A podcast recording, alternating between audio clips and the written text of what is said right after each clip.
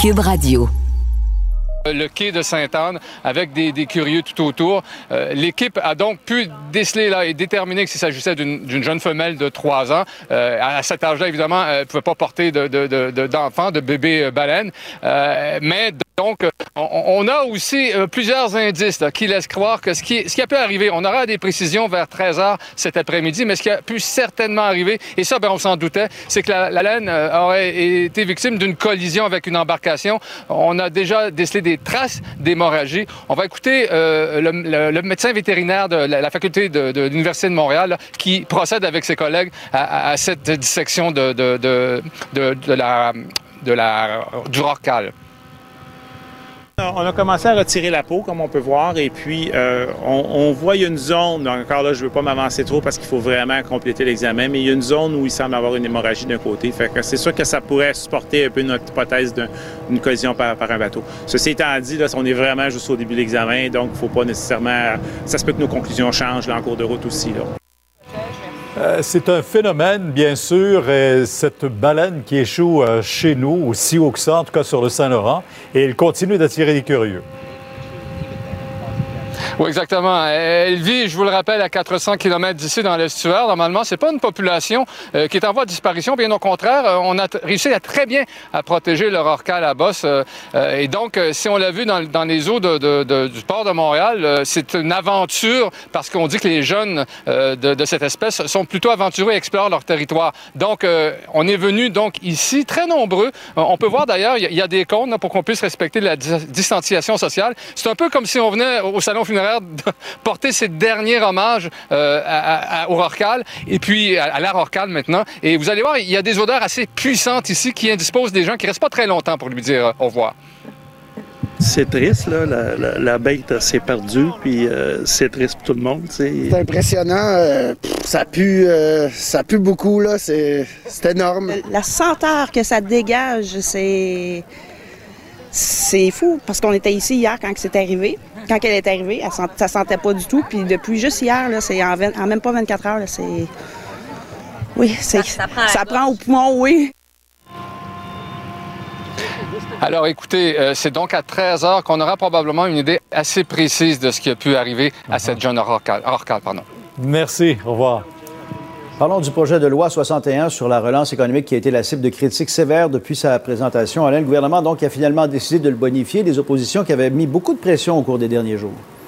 Et il faut dire qu'hier, entre autres, le comité de suivi des recommandations de la commission euh, Charbonneau a été euh, lapidaire à l'endroit euh, du projet de loi très cher au premier ministre sur la relance. On parle de 202 projets, plusieurs milliards de dollars en investissement, entre autres, dans la construction de routes, de projets de transport en commun, des écoles, les maisons des aînés, les CHSLD. Mais ce qu'on dit, c'est qu'en faisant sauter ou réduire plusieurs règles, on a un risque de retour vers la collusion et que ça donne des pouvoirs exceptionnels euh, au gouvernement si on va euh, de l'avant avec le projet de loi tel qu'il est. Les oppositions en ont profité encore pour une autre journée pour demander au gouvernement de reculer. Écoutez. On ne peut pas, sur le principe de relancer l'économie du Québec, contourner les lois environnementales. Écoutez-moi bien, là suspendre des droits des parlementaires et des citoyens et installer un contexte qui pourrait remettre la corruption et de la collusion. Le projet de loi n'est certainement pas acceptable dans sa forme actuelle, nécessite des amendements majeurs, des, amendements majeurs et je souligne à grands traits. Faut pas se leurrer, là. On peut bien siéger la semaine prochaine. Ça va prendre beaucoup plus que deux, trois jours. Il est tout croche, ce projet de loi-là. Il est dangereux. Il a été écrit pendant que le gouvernement marchait. Bon, alors Alain, où le gouvernement est-il prêt à lâcher du lest, justement? Bien, le président du Conseil du Trésor a dit, entre autres, on va revoir toute la notion des contrats de gré à gré. Ce qu'on voulait, c'est donner plus d'argent aux entrepreneurs. Ils attendent des milliards de dollars de la part du gouvernement en arriéré. Et également toute la notion d'urgence sanitaire. Pas question de l'étendre à vitam aeternam. Écoutez le président du Conseil du Trésor. On va écouter ce que la protectrice du citoyen nous a suggéré hier, puis elle nous suggère de la mettre à un maximum de six mois.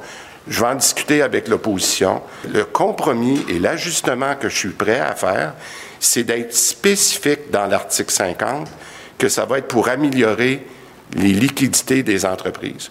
C'est pas les mots exacts, mais on va être beaucoup plus ciblé. Il n'est pas question de réouvrir la porte à la corruption et à la, la collusion. Ce qui est question, par contre, c'est d'accélérer les travaux qui doivent être faits donc, je vous annonce officiellement que ça ne va pas se terminer vendredi. Ah non, Euh, hein, c'est certain que la commission parlementaire va siéger la semaine prochaine là, pour arriver à une entente avec tous les partis et on fera revenir les députés en Chambre pour adopter cette loi. Merci, Alain. On apprend que le nombre de décès liés à la COVID reste élevé. Euh, Le bilan On n'est pas obligé d'être d'accord, mais on peut en parler. Sophie Durocher, on n'est pas obligé d'être d'accord. Cube Radio. On remercie nos collègues de TVA Nouvelles euh, LCN. On va les retrouver, bien sûr, euh, à plusieurs moments pendant la programmation spéciale de Cube Radio. Mais d'abord, je voulais euh, vous parler d'un élément dans les nouvelles qui vraiment me fait euh, dresser les sourcils, hausser les épaules, un immense point d'interrogation au-dessus de ma tête. Bon, je vous explique le contexte. On sait qu'Ottawa veut maintenant punir des gens qui ont abusé, disons, des largesses fédérales, des gens qui ont demandé la fameuse PCU, des prestations dont et auxquelles ils n'avaient pas droit. Et euh, comment on va euh, serrer la vis? Ben, ça va être des amendes et même des peines de prison. Donc, on criminalise le fait d'avoir abusé des euh, PCU. Bon. Alors, vous direz, ben oui, bien sûr, c'est une bonne idée parce que quelqu'un qui fraude, c'est pas correct, puis c'est normal que ce soit considéré comme un crime. Ben non. Le chef du NPD, Jacques Meeting, trouve que c'est pas correct. Et vous allez voir, la raison qu'il a invoquée, vraiment, je ne la comprends pas. C'est le racisme systémique. Il voit dans cette mesure-là du gouvernement à Ottawa un reflet du racisme systémique. Il dit que ça va perpétuer le racisme en, pénalisant davantage les personnes racisées. Qu'est-ce qu'il y a dans le fait de dire on va s'attaquer aux gens qui ont demandé de l'argent auquel ils n'avaient pas droit? En quoi c'est lié forcément aux gens qui sont racisés. Alors, je veux juste vous lire un extrait de la réaction du chef du NPD. Peut-être que vous, vous allez le comprendre parce que moi, ça fait plusieurs fois que je la relis puis je le comprends toujours pas. Il dit au moment même où on dit qu'il y a trop de gens racisés dans les prisons, qu'on parle de profilage racial et de l'abus des policiers, le fait que le gouvernement crée une nouvelle façon de punir les gens va créer un danger de toucher les plus vulnérables. Bon, il est en train de dire que parmi les fraudeurs, il y a plus de personnes racisées? Est-ce que c'est ça qu'il est en train de dire? C'est vraiment bizarre pour quelqu'un qui, justement, veut s'attaquer euh, au racisme. Alors, ce qui est particulier, c'est qu'il y a un député conservateur qui est sikh, de confession sikh, donc la même confession religieuse que euh, Jack Singh, qui a été complètement choqué des propos de Jack Singh. Il disait, ben, c'est comme si vous étiez en train de présumer que lutter contre des fraudes, ça allait pénaliser les personnes racisées. Et il a déclaré, je suis très préoccupé parce que ça implique en quelque sorte que M. Singh estime que les Canadiens racisés ont commis davantage de fraudes ou sont peut-être moins au courant des règles de ce programme. Ben, il a tout à fait raison, M. Hupal. Monsieur Singh, vous êtes en train de nous dire que vous craignez que le fait de criminaliser la fraude ça va toucher plus les personnes racisées. Donc, vous êtes en train de nous dire, vous pensez qu'il y a plus de personnes racisées qui font des fraudes? Vous rendez-vous compte de votre logique? En tout cas, je trouve que c'est absolument incompréhensible. C'est un problème qu'il faut aborder de front, mais c'est pas en criant au racisme à chaque fois que le gouvernement veut criminaliser quelque chose qu'on va s'en sortir.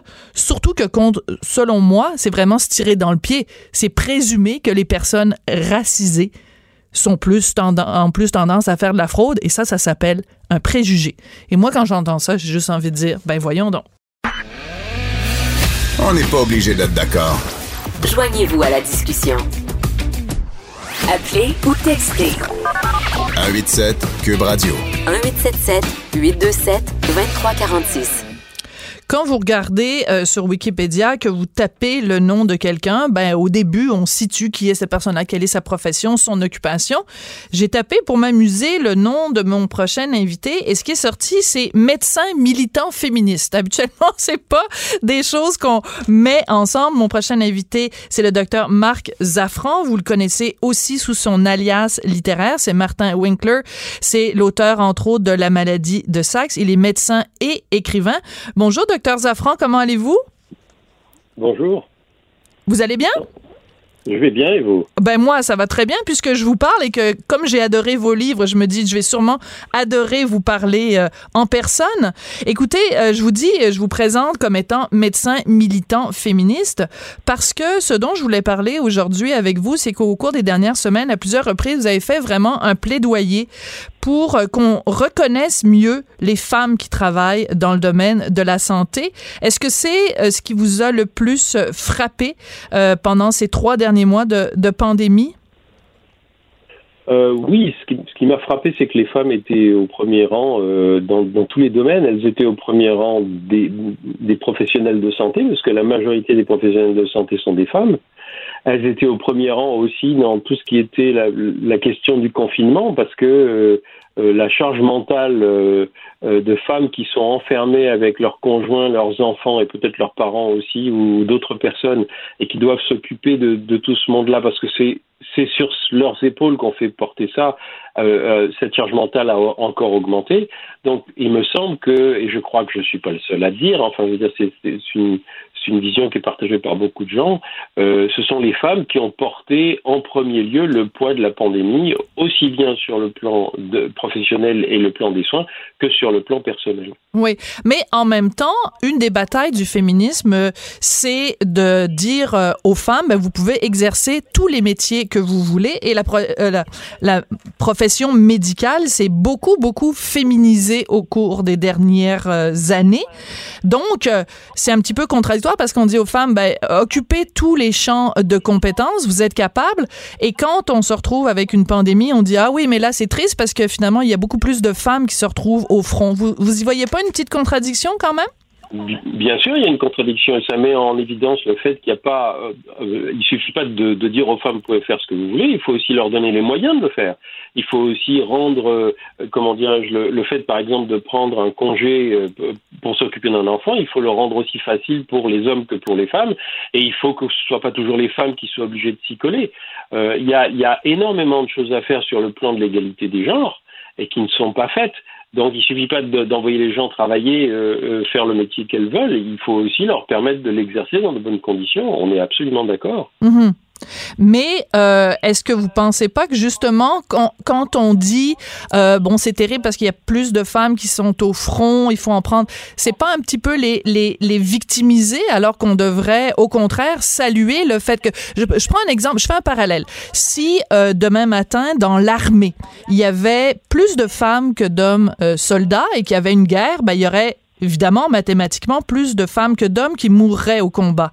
Et là, on dirait, ah mon Dieu, c'est terrible, les femmes sont beaucoup plus atteintes que les hommes. Mais en fait, c'est ça qu'on veut, c'est qu'on veut qu'il y ait plus de femmes sur le terrain, même si ça signifie que quand on va à la guerre, ben, il y en a plus d'entre elles qui vont mourir. Non, mais moi, je ne suis pas contre le fait qu'il y ait plus de femmes sur le terrain. Je trouve que c'est très bien. Et je pense personnellement d'ailleurs que le, le, soin, en particulier tout ce qui est la délivrance des soins de santé, c'est en général mieux fait par les femmes que les, les hommes. C'est pas ça la question. La question, c'est que comme on n'a pas, euh, d'un côté, on profite du travail des femmes. Et deuxièmement, on n'allège pas ce travail, c'est-à-dire on, on, ne facilite pas le fait qu'elles ne soient pas sur plusieurs fronts en même temps. Mm-hmm. Euh, ben ça, leur complique les choses. C'est ça qui est pas qui est pas juste. Euh, moi, j'interdis à aucune j'interdis à, à, aucune personne de faire ce qu'elle veut. Ce que je ne veux pas, c'est que les personnes soient exploitées. Or, dans l'état actuel des choses, le, les inégalités euh, qui existent entre les femmes et les hommes font que quand une femme veut à la fois avoir une carrière professionnelle et aussi, par exemple, être mère, c'est beaucoup plus compliqué pour elle que pour un homme quand il veut avoir une une carrière professionnelle et être père. Mhm. Euh, le, le, le, poids de la physiologie féminine sera jamais porté par les hommes. Mhm. Donc il y a, y a, quelque chose qui est, euh, comment dirais-je, on ne peut pas se satisfaire non plus de dire ah bah oui maintenant les femmes ont les mêmes possibilités que les hommes. Donc elles devraient être contentes de pouvoir être sur tous les fronts. Non, il y a des inégalités de base qui ne sont pas réglées et ces inégalités, elles devraient être réglées. Il y a aussi autre chose, c'est que toutes les femmes ne sont pas égales. Qu'est-ce que vous voulez dire En fonction. je veux dire que quand on est une femme blanche euh, qui vient d'une famille blanche qui a des moyens, on n'est pas du tout à égalité avec une femme racisée qui vient d'une famille pauvre. Euh, par exemple, l'accès à la profession médicale, il est beaucoup plus facile pour les femmes blanches riches que pour les autres. Donc, mais mais mais de vous dire, ah avancez vous avancez ça basé basé sur quoi euh? J'avance ça sur, basé sur des évidences socio-économiques. Enfin, je veux dire, la profession médicale est plus facile d'accès aux, aux personnes riches qu'aux personnes pauvres et euh, aux personnes défavorisées sur le plan social. Et les personnes défavorisées euh, et les personnes racisées sont toujours plus défavorisées sur le plan social que les, que les personnes blanches. Je veux dire, c'est ce qui est vrai aux États-Unis ou en France est vrai au Canada aussi. C'est pas, c'est, je veux dire, c'est pas un scoop. Donc euh, la, la, la question, de, la question, si vous voulez, de l'égalité, c'est pas seulement une question d'égalité des genres, c'est aussi une question de l'égalité sociale. Oui.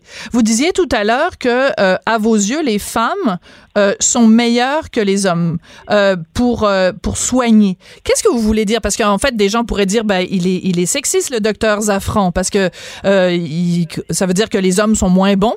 Euh, Il y a plein de médecins peut-être qui nous é- qui nous écoutent et qui seraient choqués de vos propos. Qu'est-ce que vous voulez dire exactement Ben, je pense qu'à ce moment-là, si les médecins hommes sont choqués par mes propos, il faut qu'ils réfléchissent à ce que ça veut dire que la socialisation des enfants et la socialisation en particulier qui est différente selon qu'on est un garçon ou selon qu'on est une fille. Euh, la socialisation est différente et elle fait que statistiquement, évidemment qu'il y a des différences, statistiquement, les femmes sont plus tournées par leur socialisation à s'occuper des autres. Mhm. Donc, comme c'est comme ça qu'elles sont entre guillemets incitées à le faire, spontanément, quand elles vont dans les métiers de soins, elles soignent de façon plus, comment dirais-je, Humaine, plus spontanée. Spontanée, spontanée. Humaine, après, c'est autre chose. Après, c'est une question individuelle. hein. On peut, on peut être une femme et être tout à fait brutale. On peut être un homme et être tout à fait euh, sympathique et gentil. C'est pas ça la question. La question, c'est la démarche de soins. Bon. Or, euh, il y a aussi quelque chose qui existe et qui est beaucoup plus vrai entre les femmes et les hommes, c'est que entre les hommes, il y a beaucoup plus de compétitivité. Hein, je veux être mieux que l'autre. Mhm. Et entre les femmes, statistiquement, il y a beaucoup plus de collaboration. Or, le soin, c'est collaboratif. C'est pas une profession de compétition. On devrait toujours soigner de façon collaborative et non pas compétitive. Oui, j'ai lu Et un texte. Oui, pardon, allez-y. Non, non, allez-y, allez-y. Oui, non, mais j'ai lu un texte euh, parce que bon, vous êtes euh, français, mais vous vivez ici au Québec euh, depuis un Je bon suis moment. canadien, je suis Oui, canadien. oui, tout à fait. Citoyen canadien maintenant, ouais. Oui, ben, et vous avez peut-être même la double citoyenneté, qui sait. Mais Oui, euh, tout à fait. oui, tout à fait. Euh, ce que je veux dire, c'est que vous avez donné une entrevue au L France et à un moment donné, vous dites, euh, ben, les, les femmes soignent les patients, les médecins, eux, soignent leur carrière. je trouvais que c'était une belle formule, mais au-delà de la formule, vous, vous le pensez vraiment? Vous pensez vraiment que euh, c'est pas un cliché un peu euh, sur le, le machisme des, des, des médecins? euh, Parce que les clichés envers les femmes, c'est pas mieux que les clichés envers les hommes. Non, mais il ne s'agit pas simplement de. Il, s'agit d'aller évidemment au-delà des clichés. Je crois qu'il faut aussi regarder comment les gens se comportent et comment ils sont élevés et comment ils se comportent. Bien entendu que les générations d'aujourd'hui, euh, il y a beaucoup plus de respect mutuel entre les hommes et les femmes et il y a beaucoup plus de médecins hommes qui sont beaucoup plus, comment dirais-je, euh, euh, sensibles aux soins et il y a beaucoup plus de. Bon. C'est c'est certain que ça évolue, mais euh, moi j'ai des gens de mon âge, hein, j'ai 65 ans, il y a des gens de mon âge qui continuent à être dans un machisme absolu, aussi bien des hommes que des femmes d'ailleurs, parce que c'est comme ça qu'ils ont été formés, parce qu'ils se sont pas interrogés sur la façon de, de, de comment dirais-je d'être de se tourner vers les autres. Il y a quelque chose qui est partagé par beaucoup de médecins à cause de la hiérarchisation des professions qui s'appelle le paternalisme. Le paternalisme, c'est pas un truc masculin, c'est intégré aussi par les femmes. Le paternalisme, c'est quoi? C'est moi, professionnel de santé, médecin en l'occurrence, je sais mieux que vous soigner, personne soignée, ce qui est bon pour vous. Ça, c'est du paternalisme. Mais le paternalisme, il existe aussi entre les professions. Moi, médecin, je sais mieux que vous, infirmière ou sage-femme. Non. Alors justement, c'est ça le problème. Le problème, c'est le paternalisme. Et le paternalisme, il est quand même véhiculé par une survalorisation des hommes et une sous-valorisation parfois euh, euh, euh, spontanée hein, de la part des femmes elles-mêmes. Donc il y a quelque chose à travailler qui n'est pas simplement de l'ordre de la répartition du travail, qui est aussi de l'ordre de, des relations entre les individus. Vous avez été très impressionné parce que euh, ici au Canada, à un moment donné, il y a eu euh, une conférence de presse de la santé publique et c'était trois femmes qui parlaient. Ça, c'est quelque chose qui serait impensable hors Canada, par exemple en France. Ils sont trop machos en France pour faire ça? Ben, en France, j'ai jamais, en France, j'ai jamais vu ça. Vous savez que par exemple en France, euh, je veux dire, on a eu, il a fallu attendre peut-être les 10 ou 15 dernières années pour qu'on ait euh, des ministres femmes. On a eu une fois euh, simplement un premier ministre femme, alors que des premiers ministres, les premiers ministres femmes au Canada, il y en a. Euh, les, les comment dire, les- il y a des, il y a une, oui, la, la France est un, est un vieux pays sexiste. Hein, je veux dire, la France, la France, elle vit encore dans l'état d'esprit de l'ancien régime, c'est-à-dire de Louis XIV, hein, de ce Louis XIV, de ce Louis XIV qui a envoyé euh, au, Canada, qui a envoyé les prostituées pour s'en débarrasser Oui, oui, les filles du roi, ouais. Les filles du roi. Bon, donc euh, le, le- le- le sexisme en France, il est encore extrêmement puissant. Et il est intégré aussi par d'ailleurs des femmes de pouvoir. C'est pas quelque chose qui est seulement réservé aux hommes. Donc le- la question, si vous voulez, c'est que si on ne repense pas euh, le soin et en général d'ailleurs l'ensemble de la société, moi j'ai bien vu ce qui s'est passé. Je vois ce qui se passe quand par exemple des femmes viennent de France et viennent euh, passer du temps au Québec, soit temporairement, soit pour, euh, pour plusieurs mois, voire plusieurs années, et elles disent, c'est elles qui disent, c'est pas moi, moi je suis un homme, je ne peux pas le savoir, mais elles, elles disent, elles disent, au Québec, je ne suis pas, quand je marche dans la rue, je ne suis pas traité comme un bout de viande. Ah, ça, c'est clair. le. Oui, ça, c'est clair. Ben voilà, donc c'est pas quelque chose que j'invente, c'est les femmes elles-mêmes qui le disent. Le sexisme, il est palpable en France, et il est pal- s'il est palpable dans la rue, il est évidemment palpable dans toutes les institutions, à commencer par le monde médical. Je veux dire, euh, il y a quatre, euh, quatre ans, j'ai publié un livre qui s'appelle Les Brutes en blanc, dans lequel je décris le sexisme à l'intérieur de l'hôpital. Le Conseil de l'ordre, c'est-à-dire l'équivalent du collège des médecins en France, a hurlé en disant mais c'est pas vrai, euh, euh, tous les tous les médecins français sont formidables. Mais Depuis, il y a 12 livres qui parlent du sexisme, écrits par des femmes, avec des avec des enquêtes menées par des femmes, qui parlent du sexisme dans le monde médical français. S'il y a du sexisme, il y a des inégalités, et s'il y a des inégalités, on peut pas soigner. Oui. Vous êtes euh, donc médecin, mais aussi auteur. J'ai rappelé la maladie de Saxe, mais il y en a bien sûr euh, beaucoup d'autres. Ce, qu'on a vécu au cours des trois derniers mois, vous, comme auteur, ça vous inspire quoi? Un, livre euh, terrible, très anxiogène, ou un livre qui, raconterait au contraire les belles histoires qui se sont déroulées au cours des trois derniers mois? Ben, euh, je ne pouvais pas anticiper les trois derniers mois, mais j'ai écrit un livre qui est un livre utopiste qui s'appelle L'école des soignantes. Tout à fait, oui. dernier, et qui raconte euh, comment, à l'intérieur d'un- d'une planète dystopique, c'est-à-dire une planète polluée dans laquelle tout va mal, on pourrait imaginer une ville dans laquelle tout le monde est consacré, tout le monde se consacre aux soins. Parce que euh, je ne sais pas moi de quoi l'avenir est fait, mais je sais qu'une chose, enfin, je, je sais une chose, c'est que que l'avenir soit euh, terrible, que l'avenir soit optimiste, il va quand même falloir soigner les gens qui souffrent. Oui. Et je pense que et je pense qu'il y a toujours moyen de soigner les gens qui souffrent. Encore faut-il le vouloir. Encore faut-il, comme le- le- on le suggère maintenant, euh, vous savez, on suggère avec à juste titre de d'enlever des subsides euh, à la police aux États-Unis et de la donner plutôt à l'éducation, à la santé et à la et, à, l'égalité et à des, à des entreprises égalitaires. Eh ben, on peut très bien imaginer d'enlever de l'argent euh, à la construction militaire, par exemple, ou à des constructions qui ne sont pas utiles et de les donner à la santé. C'est ça, euh, travailler pour la santé. C'est se dire, bon, euh, l'argent que j'investis, euh, l'argent que la collectivité a investi, est-ce qu'il faut l'investir dans des choses qui sont destructrices ou dans des choses qui sont susceptibles d'être euh, positives pour tout le monde? Alors encore une fois, euh, euh, moi je ne peux pas prévoir le futur, mais je sais je sais quel type d'exemple j'ai envie de donner, quel Mhm. type d'impulsion j'ai envie de donner. Qu'est-ce que cette pandémie-là nous a appris sur la façon de prendre soin les uns des autres? Euh, la façon dont on a, par exemple, euh, abandonné, entre guillemets, euh, les personnes âgées ou plus vulnérables dans les CHSLD. Qu'est-ce que ça dit sur nous? Ça dit, ça- je ne dis pas que ça dit quelque chose sur nous, je pense que ça dit quelque chose sur l'organisation de la société. Effectivement, quand on considère que les personnes âgées sont juste bonnes à être mises dans des endroits dans lesquels on s'occupe plus d'elles, et donc dans lesquels elles peuvent mourir quand il y a une pandémie, ça dit quelque chose sur la manière dont nous, en tant que citoyens, on contribue, on, comment on- on vote pour des gouvernements et pour des budgets euh, qui vont être euh, réservés à certains et pas à d'autres.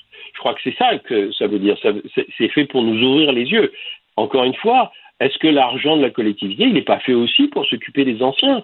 Parce que les anciens, ils ont bossé pour la collectivité. On ne peut pas juste les laisser crever comme ça, euh, tout seuls dans les CHSLD ou dans n'importe quel euh, milieu, ou dans la rue d'ailleurs. Euh, moi, je pense que la, la pandémie, elle dit quelque chose sur comment nous devons nous voir en tant que peuple, en tant que, en tant qu'espèce. L'espèce humaine ne peut survivre que si elle est solidaire. Et d'ailleurs, c'est parce que l'espèce humaine était majoritairement solidaire plutôt que compétitive qu'elle a pu s'étendre sur toute la planète. Mhm. Et ce qui est malheureux, c'est qu'on n'ait pas compris que finalement, si on laisse tomber euh, tout ce qui est compétition et qu'on se consacre, et il y a beaucoup de travail à faire, qu'on se consacre beaucoup, euh, beaucoup plus à tout ce qui est collectif, à tout ce qui est le bien-être commun, ça va produire des richesses. Mais en même temps, oui, quand on regarde ce qui s'en vient, c'est-à-dire cette course euh, au vaccin, euh, il y a évidemment une certaine solidarité parce que les scientifiques entre eux partagent des résultats. Et en même temps, quand on va arriver euh, éventuellement peut-être à un résultat, là, ça va être la compétition, là, ça va être la compétition financière, ça risque d'être féroce, ça vous fait pas peur? Non, parce qu'il n'y a pas que cette compétition-là. Euh, euh, comment qui compte Je veux dire, si je m'occupe de ça et que je m'occupe pas de ce qu'il y a à faire aujourd'hui, moi, je regarde de façon beaucoup plus positive l'initiative du gouvernement du Québec qui euh, crée 10 000, euh, 10 000 emplois de, de, de préposés aux bénéficiaires pour envoyer dans les CHSLD et dans les dans les centres de santé. Ça, c'est positif. Travaillons à ça. Euh, que après il y ait une compétition entre les fabricants de vaccins. De toute façon, vaccin, avant que tout le monde soit vacciné, il va se passer des années. On n'a pas encore éradiqué la polio. Vous pensez que ça va prendre des années avant qu'il y ait un vaccin pour le coronavirus? Non, je pense qu'il il- il faudra des années pour que toute la population soit vaccinée. Et encore une fois, encore une fois, il n'y a pas besoin de vacciner toute la population. Non, je pense qu'il y a d'autres choses à faire avant d'attendre le vaccin. Je pense que, encore une fois, quand le, quand le gouvernement du Québec, euh, et, je le dis d'autant plus facilement que moi, je n'ai pas voté pour ce gouver- gouvernement-là, mais quand le gouvernement du Québec euh, décide de, de, de, de créer 10 000 emplois pour bosser dans les CHSLD, il fait quelque chose de beaucoup plus positif que de se préoccuper de quand on aura le vaccin. Parce que la pandémie, comme on l'a vu, on peut lutter contre elle même si on n'a pas de vaccin, c'est ce qu'on vient de faire. Mais il y a encore des choses à faire qui, de toute façon, ne seront pas réglées par le vaccin. C'est de celle-là qu'il faut qu'on s'occupe. Alors, vous avez dit, euh, vous avez souligné, vous avez tout à fait raison, cette initiative du gouvernement de trouver 10 000 places de préposés aux bénéficiaires pour, euh, pour septembre, pour la mi-septembre. Vu que vous nous avez dit à plusieurs reprises que vous pensez que les femmes font un meilleur travail de soins, est-ce que sur les 10 000, il devrait y avoir plus de femmes que d'hommes? Non, je pense que, je- encore une fois, je, je- je pense que c'est pas quelque chose qui est qui, qui peut être appliqué de façon individuelle. Je pense que collectivement, en général, c'est mieux d'avoir des gens qui travaillent ensemble que des, trava- des personnes qui sont en compétition les unes avec les autres. Mhm. Et que la compétitivité, elle est plus fréquente parmi les hommes que parmi les femmes. Ah, je pourrais vous présenter certaines, certaines personnes que je connais qui contrediraient ça, mais bon, ce serait, Non, ce serait anecdotique. fréquente. Il y a des, il y a des. Moi, je suis, moi, je suis un homme, mais je suis pas du tout compétitif. J'ai jamais fait partie. J'ai jamais brigué aucun poste. Oui. J'ai jamais fait partie d'aucune institution. Bien sûr qu'il y a des exceptions, mais c'est pas ça la question. La question, c'est la question des groupes. Et je pense que si parmi les 10 000 préposés aux bénéficiaires, hommes ou femmes, ou d'ailleurs d'autres genres, non binaires ou transgenres, etc., les personnes travaillent ensemble, c'est ça qui sera positif. C'est pas leur genre individuel. Ouais. Une passionnante euh, discussion. Merci beaucoup, euh, docteur euh, Zafran. Euh, j'ai- failli à un moment donné vous appeler docteur Winkler. J'imagine que ça vous arrive quand même assez souvent. Oui, et, puis ça, et d'ailleurs, ça n'a pas d'importance. Oui. Alors, euh, docteur Marc Zafran, que vous connaissez aussi comme auteur de livres absolument fabuleux sous le pseudonyme de Martin Winkler, qui est médecin et écrivain et un fier citoyen québécois. Merci beaucoup d'être venu nous parler aujourd'hui. Merci à vous. Merci. Après la pause, euh, une entrevue avec un autre médecin, une femme, ça semble-t-il qu'elles sont meilleures que les hommes. Dr Joanne Liu, ancienne présidente de Médecins sans frontières, on va faire un bilan avec elle et surtout comment on peut se préparer pour une éventuelle ou probable deuxième vague. Chroniqueuse et blogueuse au Journal de Montréal. Sophie Durocher. On n'est pas obligé d'être d'accord. Alors que la pandémie semble, je dis bien semble, commencer tout doucement à se résorber, on déplore bien sûr 5000 morts au Québec, dont 90 quand même euh, qui ont eu lieu dans des CHSLD. C'est quand même le bilan, le moment de commencer à faire euh, un bilan. Ce qu'on va faire à l'instant avec Dr Joanne Liu, l'ancienne présidente de Médecins sans frontières. Bonjour Dr Liu. Comment allez-vous? Ça va, ça va. Oui. Écoutez, euh, quand on parle de deuxième vague, il y a deux façons d'en parler. Il y a des gens qui en parlent comme étant une évidence. C'est euh, quand la deuxième vague va arriver, puis il y en a d'autres qui disent si une deuxième vague devait arriver. Vous, vous êtes euh, dans l'équipe quand ou dans l'équipe si? Je crois que je suis dans aucune des équipes parce que euh, aujourd'hui, ouais, mais je crois qu'aujourd'hui il est difficile de se prononcer parce que euh, on ne connaît pas encore si euh, la COVID-19 aura un comportement saisonnier. Donc, les gens qui, qui se mettent tout de suite dans une posture d'un camp, ben, ils parlent à quelque part euh, à travers certaines, je dirais dire, conclusions, mais qui ont pas, qui sont pas basées sur la connaissance du virus comme tel. Donc, je pense que tous les paris sont ouverts. Euh, et je vous dirais que c'est, c'est une chose de penser à une deuxième vague, mais moi, ce qui m'inquiète le plus, c'est vraiment de se dire, est-ce qu'on va faire face au cours de l'été à plein de petites micro-éclosions qui va se passer pas probablement dans les centres urbains, mais beaucoup plus en régions rurales qui ont été moins exposées, comme un peu le cas qui s'est passé au Nouveau-Brunswick à, à Campbellton? Oui. Alors, de mini-éclosions qui seraient causées par quoi, docteur Liu? Par des gens qui, euh, émanant des grands centres, s'en vont euh, en vacances ou se déplacent euh, à l'extérieur? Ce serait ça? Ce serait ça votre crainte? Ben, ma crainte, c'est que c'est ça. C'est qu'aujourd'hui, on est dans une, dans une phase d'assouplissement du confinement. Et dans cette phase-là, ben, on augmente la mobilité des gens. Je pense qu'aussi dans la tête, en général, de nous tous, il y a comme, il y a comme une espèce de de, déconfinement pour certaines personnes euh, et on est beaucoup plus lax à quelque part. Et, donc, c'est dangereux. C'est dangereux parce que euh, ça mis ensemble, ça fait que oui, il va y avoir des gens qui vont partir en vacances en région. Oui, possiblement, certains d'entre eux seront soit des asymptomatiques ou des présymptomatiques, donc des gens qui vont développer la maladie mais qui ont toujours pas de symptômes. Et ça pourrait être aussi, comme dans le cas de figure qu'on a vu à Campbellton, un soignant qui part d'une région à, à, où il y a de la transmission communautaire à où est-ce qu'il y en a beaucoup moins. Et c'est très possible parce que quand on, quand on regarde le nombre de, de, médecins dépanneurs que nous avons en région, il y a quand même beaucoup de mobilité chez les mhm. soignants. Et, et ça, c'est un problème. Donc, il va falloir, je veux dire, cadrer ça dans le sens que est-ce qu'on se dit euh, parce que je pense que ce sera pas très très très très jouable de se dire ils vont faire 14 jours de ben non, de, quarantaine. Hmm. Oui, c'est ça. Donc euh, donc si on fait pas ça, on fait quoi? On les teste avant de partir, on les teste aussitôt qu'ils arrivent, puis après quelques jours après et régulièrement. Donc ça, c'est des c'est des choses auxquelles aujourd'hui, maintenant qu'on est en train d'un peu d'avoir de, de se sortir la tête de l'eau, est-ce qu'on peut se mettre à réfléchir à tête reposée ou presque sur des, des, des cadrages euh, et sur des mesures beaucoup plus euh, réfléchies ce qu'on a fait jusqu'à maintenant? Parce que ce qui serait terrible, c'est si euh, on ne te, tirait pas de leçon de cette, de cette première vague ou enfin des trois euh, derniers mois. Selon vous, la leçon la plus importante qu'on doit retenir de ce qui s'est passé au Québec, puis après ça, on parlera de d'autres provinces, mais au Québec, c'est quoi la plus grande leçon qu'on doit retenir de ce qui s'est passé au cours des trois derniers mois? Ben, je dirais qu'il y en a plusieurs, mais je dirais que de façon générique, je crois que c'est la leçon d'humilité qu'on n'a pas hum. Euh, je pense qu'il faut être humble. Moi, en, en, en 25 ans de Médecins sans frontières, en, en essayant de, de, de, combattre des épidémies, j'ai toujours dit que c'est un exercice d'humilité. Ça me surpris, j'ai fait des mauvaises décisions et après ça, j'ai appris à être extrêmement prudente dans mes prédictions. Hmm. Donc ça, c'est la leçon que j'espère qu'on va apprendre.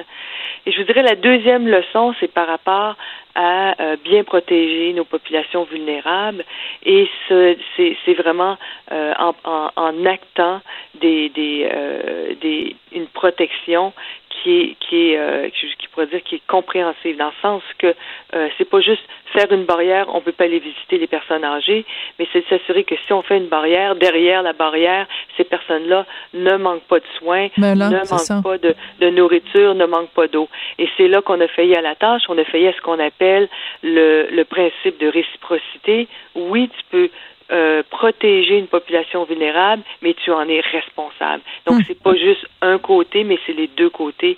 C'est barrière plus responsabilité. quand on compare avec la Colombie-Britannique, on a beaucoup, beaucoup entendu euh, cette comparaison. C'est qu'en Colombie-Britannique, la première chose euh, qu'on a faite et qui est la plus importante, c'est de interdire, pas juste dire ouais, ce serait pas mou et mollasson là. On a interdit au personnel d'aller d'un centre à un autre et ça fait toute la différence. Est-ce que vous pensez qu'au Québec, on va avoir l'humilité, pour reprendre vos mots, l'humilité de dire on s'est trompé, puis c'est ça qu'on aurait dû faire ici? Mais moi, j'ose espérer qu'on va être capable d'apprendre aussi euh, des expériences de nos, de nos collègues dans d'autres provinces.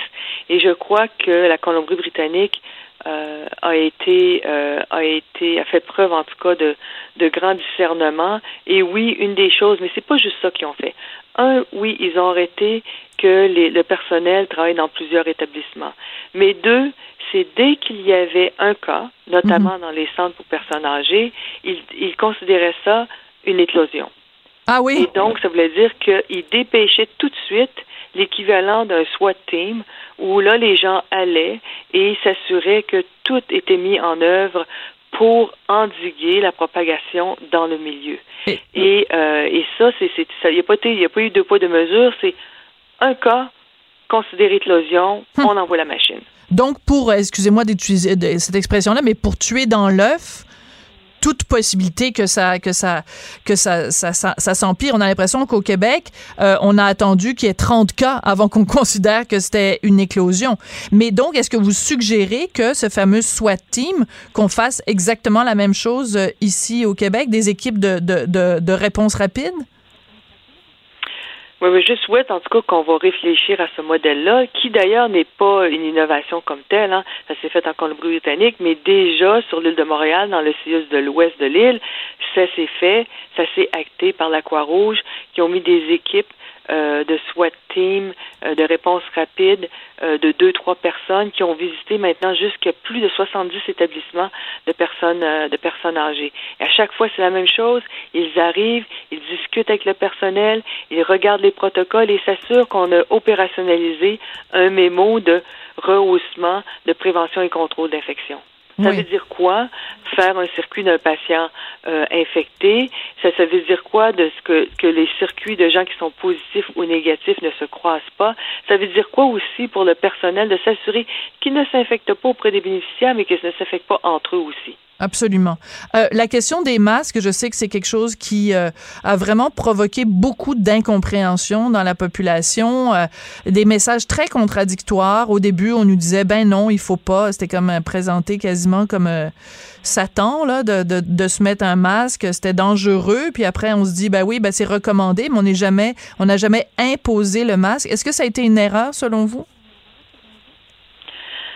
Je taxerai pas ça d'une erreur, mais je crois que c'est important dans la communication publique quand euh, on, est toujours justement dans un scénario où on n'a pas toutes les réponses, d'être extrêmement prudent hmm. dans ce que on, on, communique auprès de la population générale. Et l'incohérence n'aide pas à la compliance par la suite.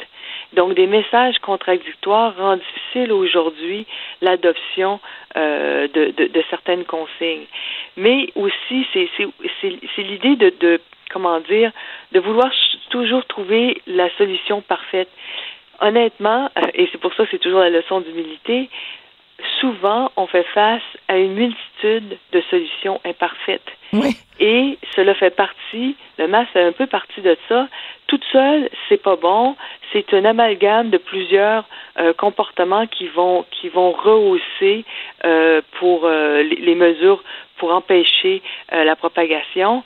Et donc, moi, je fais partie, si vous parlez des camps, pour reprendre le début de notre conversation, c'est que moi, je fais partie des camps des masques à quelque part parce que je me dis, si seulement ça diminue de 10% ou de 20 ben voilà. la propagation, ben moi je vous dis, ben j'achète parce que quand je suis dans mon dans mes soins intensifs à mon hôpital à Sainte-Justine et que j'ai j'ai j'ai j'ai 10 lits, ben un 10 là, c'est une personne qui aura pas de lit. Hmm. Moi ça m'intéresse, 10% de moins. Absolument. Mais surtout que c'était très particulier au début parce qu'on nous disait non, non, non, le masque, on le recommande pas parce que ça donne un faux sentiment de sécurité. Puis en même temps, on nous disait, mais par exemple, euh, tousser dans votre coude. ben jamais je croirais, on n'est pas des enfants d'école non plus, là, jamais je croirais que euh, euh, tousser dans son coude, ça propage pas, c'est pas une protection parfaite. Donc, on nous disait, non, non, le masque, il faut pas le faire parce que c'est pas parfait, mais tousser dans votre coude, ben là, je veux dire, on peut tousser dans notre coude et porter un masque, non? Je sais pas, on peut, on peut marcher puis mâcher de la gomme les deux en même temps, non? On, est souvent polyvalent, l'être humain. oui. En tout cas, je comprends que vous euh, marchiez aussi euh, sur, euh, sur des œufs et que vous fassiez attention, mais je pense qu'on on, comprend quand même entre les lignes. Ce que je retiens de ce que vous dites, c'est l'incohérence dans le message public n'amène pas une adhésion complète et totale de la population. Quand on nous dit rouge un jour puis vert le lendemain, ben, c'est difficile de, de, de faire confiance aux gens qui nous disent de quelle couleur euh, on doit, quelle couleur on doit préconiser. Docteur Lewis, toujours passionnant de vous parler. Merci beaucoup, ancienne présidente de Médecins sans frontières, pour euh, cette analyse, ce, bilan après, après 5000 morts. Merci beaucoup. Merci, au revoir.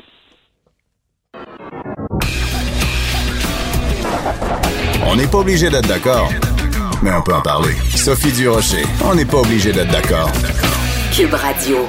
Dans la foulée de tout le mouvement Black Lives Matter, dans la foulée, euh, bien sûr, de l'assassinat de George Floyd, il y a beaucoup de statues de personnages historiques considérés comme racistes qui ont été déboulonnés, que ce soit aux États-Unis, que ce soit en Angleterre. Est-ce que au Québec, on devrait déboulonner, déboulonner, pardon, la statue de Nelson? On en parle avec Normand Lester, qui est blogueur au Journal de Montréal, Journal de Québec et animateur du balado Normand Lester raconte, ici même à Cube Radio. Bonjour Normand, comment allez-vous? Vous? Ça va très bien. Alors, le vilain, M. Nelson, pourquoi on ne déboulera, déboulonne, eh, écoute j'ai donc bien de la difficulté avec ce mot-là aujourd'hui. Déboulonner. Déboulonner la statue. Euh, c'est un vilain raciste, M. Nelson. Oui, mais euh, c'était un héros et c'est encore en partie un héros pour euh, les Anglo-Montréalais. Hein. Ce sont eux, au début des années 1800, qui ont fait construire la colonne en son honneur.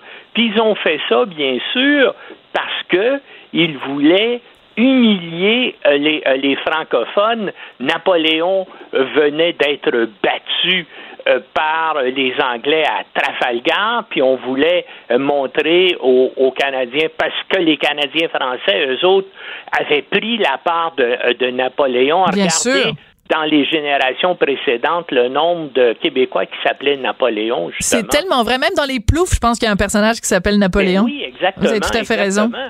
Alors, les Anglais de Montréal, puis avec des seigneurs francophones vendus aux Anglais aussi, eh bien, on a fait une collecte.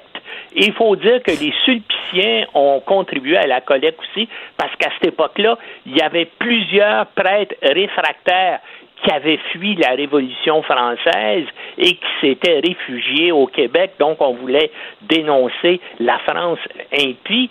Donc, il y a, y deux raisons pour moi de déboulonner cette, cette colonne-là. Premièrement, parce que c'était un, raciste qui a fait des interventions au, Parlement britannique hein, en faveur euh, du, euh, du racisme et, tout ça. Et en plus de ça, la colonne a été érigée pour humilier les Québécois francophones. Parce qu'au 19e siècle, il faut, il faut le savoir, la ville de Montréal est une ville à majorité anglaise et c'est pour ça qu'il y a euh, beaucoup de noms de rues, de noms de parcs qui portent ici à mhm. Montréal le nom de personnages odieux, de colonialistes anglophones odieux. Écoutez, je pense qu'il y a une rue euh, il y a une rue Moncton à Québec.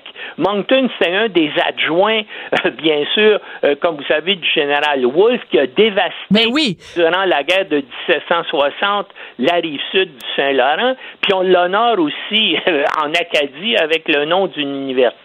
Ah oui, ça c'est très particulier. Mais il y a un côté autoflagellation au Québec. Ben, et puis manifestement aussi euh, euh, euh, au Nouveau-Brunswick. Mais l'idée de, de, de, conserver des statues qui honorent quelqu'un qui nous a vraiment craché au visage, c'est assez particulier. Quelles sont les chances qu'on déboulonne ces statues-là, Normand, quand, ben, on le voit en Angleterre et aux États-Unis, les gens déboulonnent des statues? Et j'ai même vu des gens en Angleterre, et ça, ça m'a fait de la peine, euh, des gens qui ont, euh, en tout cas, vandalisé une statue de Churchill en écrivant en aérosol que Churchill était raciste.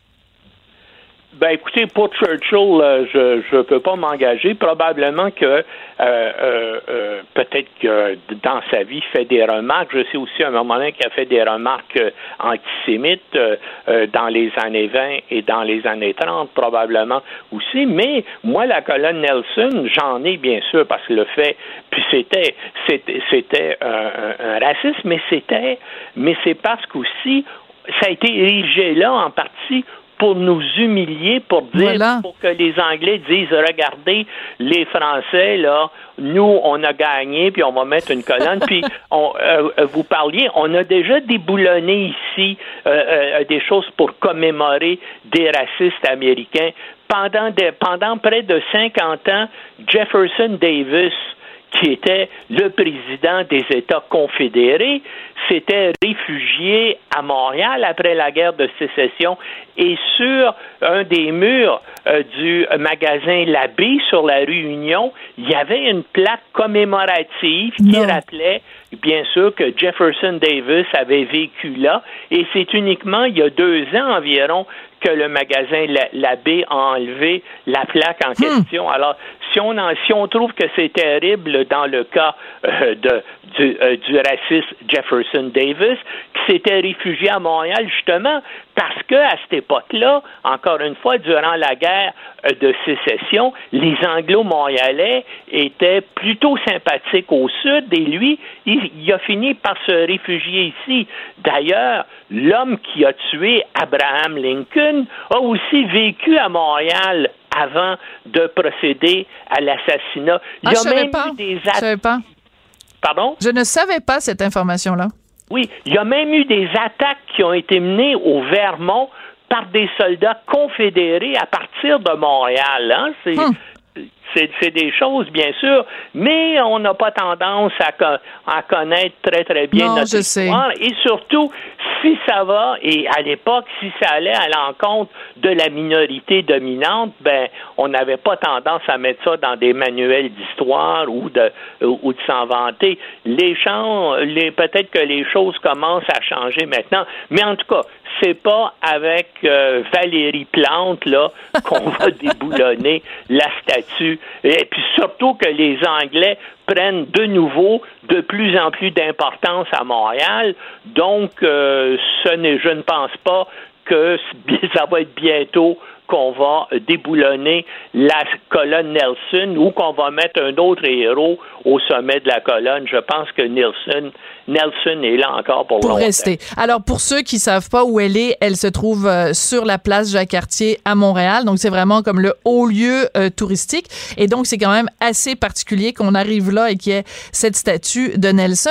Euh, Normand, euh, vous parliez tout à l'heure de, de, Valérie Plante, que manifestement, vous portez pas trop dans votre cœur.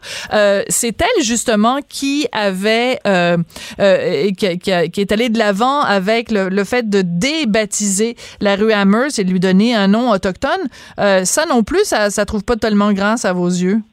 Ben moi, euh, dans mon livre euh, sur le, dans mon livre noir du Canada anglais, justement, je veux dire que, qui, a, qui, a, qui, a, été écrit il y a une vingtaine d'années, je trouvais ça odieux qu'il y ait une rue Amherst à Montréal et je proposais qu'on la débaptise et qu'on lui donne le nom rue de la paix Hein? pour commémorer la grande paix de Montréal de 1701 entre les Français et les Autochtones. Mais Valérie Plante, elle, qui est, et ses conseillers probablement anglophones parce qu'elle a un entourage, puis elle sait qu'elle ne peut compter vraiment de façon constante que sur les Anglais. Eux autres, ils vont dire qu'il faut donner un nom Mohawk. Les Mohawks ne sont pas des Autochtones du Québec, ce sont des Autochtones de l'État de New York. Et donner un nom Mohawk à la rue Amherst, c'est, en, en, plus d'être un non-sens, c'est une insulte aux autochtones euh, euh, euh, du, du, Québec qui ont combattu du côté des Français. Et Amherst, lui, est un personnage odieux parce qu'il a été un des premiers chefs militaires dans l'histoire d'avoir recours à une arme biologique. Il avait fait, il y a eu un soulèvement vers les, dans, en 1763, il y a eu un soulèvement des autochtones qui étaient alliés de la France sous le grand chef Pontiac dans le Midwest américain et Amherst qui détestait. Donc ces Indiens-là qui étaient fidèles à la France a imaginé de leur faire distribuer des couvertures qui étaient contaminées à la variole. Et c'est un des premiers exemples de guerre biologique dans l'histoire. Voilà pourquoi le personnage, ce personnage odieux, méritait d'être... Sinistre. On n'est pas son nom, mais ce qui est curieux, c'est qu'on a donné le nom de la rue à des autochtones qui étaient ses alliés à l'époque, les Mohawks. Alors, mais, mais ce serait pas la première, ouais, ce serait pas la première contradiction de, de, de Valérie Plante. Euh, mais euh, mais euh, tous ces rappels-là historiques sont absolument passionnants, Normand. Et mais c'est ce que ça nous dit aussi, c'est que quand on regarde ce qui se passe ailleurs, puis on dit ah mon Dieu tel personnage est donc bien raciste, ben des fois il faut peut-être aussi regarder dans notre propre cours et voir nos propres contradictions et la, la des, des, vestiges historiques qui, qui restent ici. Mais c'est drôle, hein, quand c'est du, du, euh, du racisme, la discrimination envers les francophones, euh, on, a tendance à moins en parler. Je ne sais pas pourquoi. Ben, ben c'est comme ça. Ben écoutez, la majorité au Canada est anglophone et puis bien sûr, ils ont une perspective différente sur le Québec et comme bien sûr, les médias américains s'inspirent des médias anglophones canadiens, et ben voilà, ben ça fait ça, ça a toujours été c'est, c'est, une chose sur laquelle bien sûr il, faut il faut essayer de contrer, mais c'est sûr que hein, il, y a, il y a une espèce d'atavisme de, de, de, de mésentente historique entre les Français et les Anglais. On va se quitter là-dessus, Normand. Le conquérant de oui, ah ben là. Oui, euh, non, mais c'est ça, on doit se quitter parce que la petite musique que vous entendez, c'est la fin de l'émission. Ah, je ne l'ai pas entendue. Ah, ben là, on va la faire, mais jouer plus fort pour vous, pour vous Normand. Ben, à la prochaine. Merci, Normand, à la prochaine. C'est comme ça que l'émission se termine. Merci à Hugo Veilleux à la recherche, à Maude Bouteille, à Frédéric Mocourt et à Gabriel Meunier à la mise en onde. On se retrouve demain midi. Cette émission est maintenant disponible en podcast. Rendez-vous dans la section balado de l'application ou du site cube.radio pour une écoute sur mesure en tout temps. Cube Radio, autrement dit. Et maintenant, autrement écouté.